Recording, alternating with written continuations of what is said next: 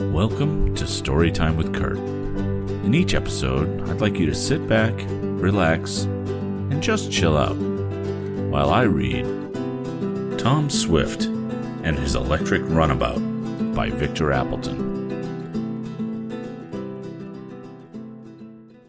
Previously, in Chapter 17 of Tom Swift and His Electric Runabout.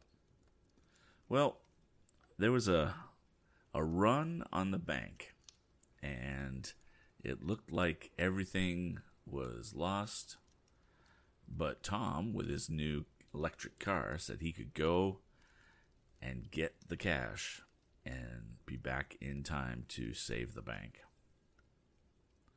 We'll see. Chapter 18, After the Cash. Tom's proposal as a way out of the difficulty and the prompt seconding of it by Mr. Damon seemed to deprive the other bank officials, Mr. Swift included, of the power of speech for a few moments.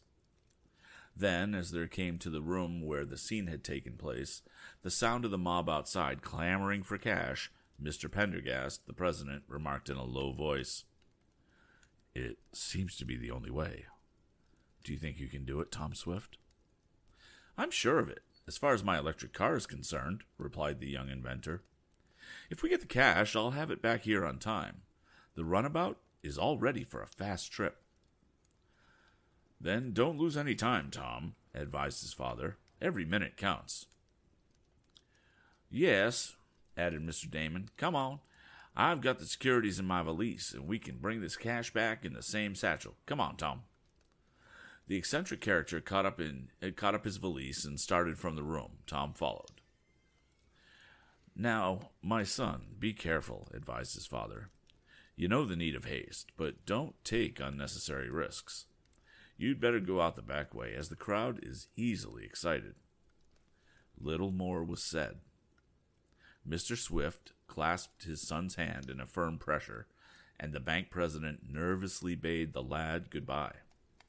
Then, slipping out of the bank by the rear entrance, the porter closing the door after them, Tom and Mr. Damon took their places in the electric machine. "Just imagine you're racing for that $3,000 prize offered by the Touring Club of America, Tom," observed Mr. Damon as he deposited the valise at his feet. "I don't have to do that," replied the youth. "I'm trying for a bigger prize than that. I want to save the bank and defeat the schemes of the Fogers, father and son." Tom turned on the power, and the machine rolled out on the main street. As it turned the corner, leaving the impatient crowd of depositors, now larger than ever, behind, Mr. Damon glanced over at the new bank, and as he did so, he called to Tom, "There are the Fogers now." The young inventor looked and saw Andy and his father on the steps of the new institution. At the sight of the electric car speeding along, Andy turned and spoke to his parent. What he said seemed to impress Mr. Foger, for he started and looked more intently at Tom and Mr. Damon. Then, as Tom watched, he saw the two excitedly conversing, and a moment later, Andy ran off in the direction in which Sam Snedeker and Pete Bailey lived. "I wonder if he's up to any tricks," thought Tom as he turned on more power. "Well, if he is, I'll soon be where he can't reach me." The young inventor did not dare send his car at full speed through the streets of the town, and it was not until several minutes had passed that they could go at more than the ordinary rate. But once the open country was reached, Tom opened her up full, and the song the motor sung was one of power. The vehicle quickly gathered headway and was soon fairly whizzing along. "If we keep this up, we'll be there and back in good time," remarked Mr. Damon. "Yes, but we can't do it," replied his companion. "The road to Clayton is a poor one, and we'll soon be on it. Then we'll have to go slow, but I'll make all the time I can until then." So for several miles more they crept along, at times having to reduce to almost a walking pace because of bad roads. Mr. Damon looked at his watch almost every other minute. 11 o'clock, he remarked as they passed a milestone, "and we're not halfway there. Bless my gizzard, but I'm afraid we won't make it, Tom.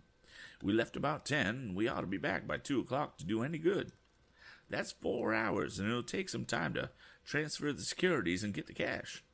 Every minute counts. I know it, answered Tom, and I'm going to count every minute. With eager eyes, he watched every inch of the road to steer to the best advantage. His hands gripped the wheel until his knuckles showed white with the strain, and every now and then his right hand adjusted the speed lever or the controller handle while his foot was on the emergency brake, ready to stop the car at the first sign of danger.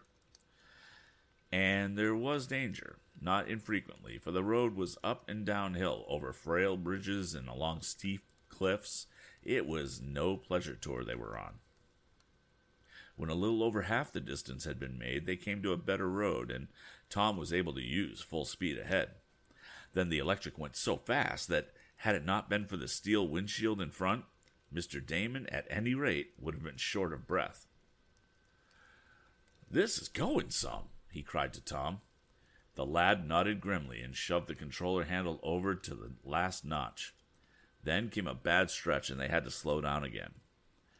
As they were about out of it, there came a flash of fire, and the motor stopped. "Bless my overshoes!" cried Mr. Damon. "What's that, a fuse blown out?"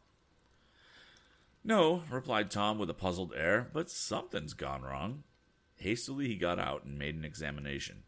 He found it was only one of the unimportant wires which had short-circuited, and it was soon adjusted. But they had lost precious 5 minutes. Tom tried to make up for lost time, but came to a hill a little later, and this reduced their speed. "Do you think we can make it before 12?" asked Mr. Damon anxiously. "We've got to, if we're going to get back there before 3, Tom."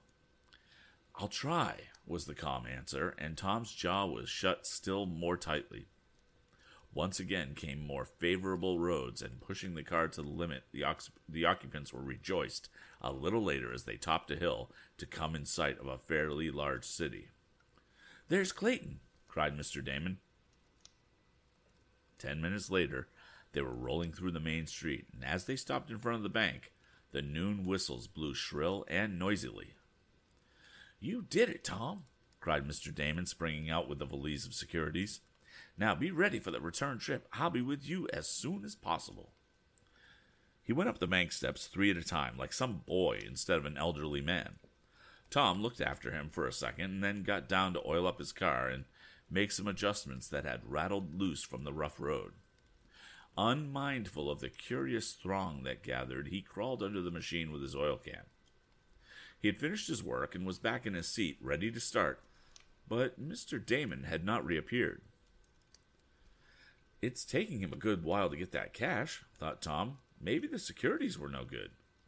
But a few minutes later, Mr. Damon came hurrying from the bank. The valise he carried seemed much heavier than when he went in.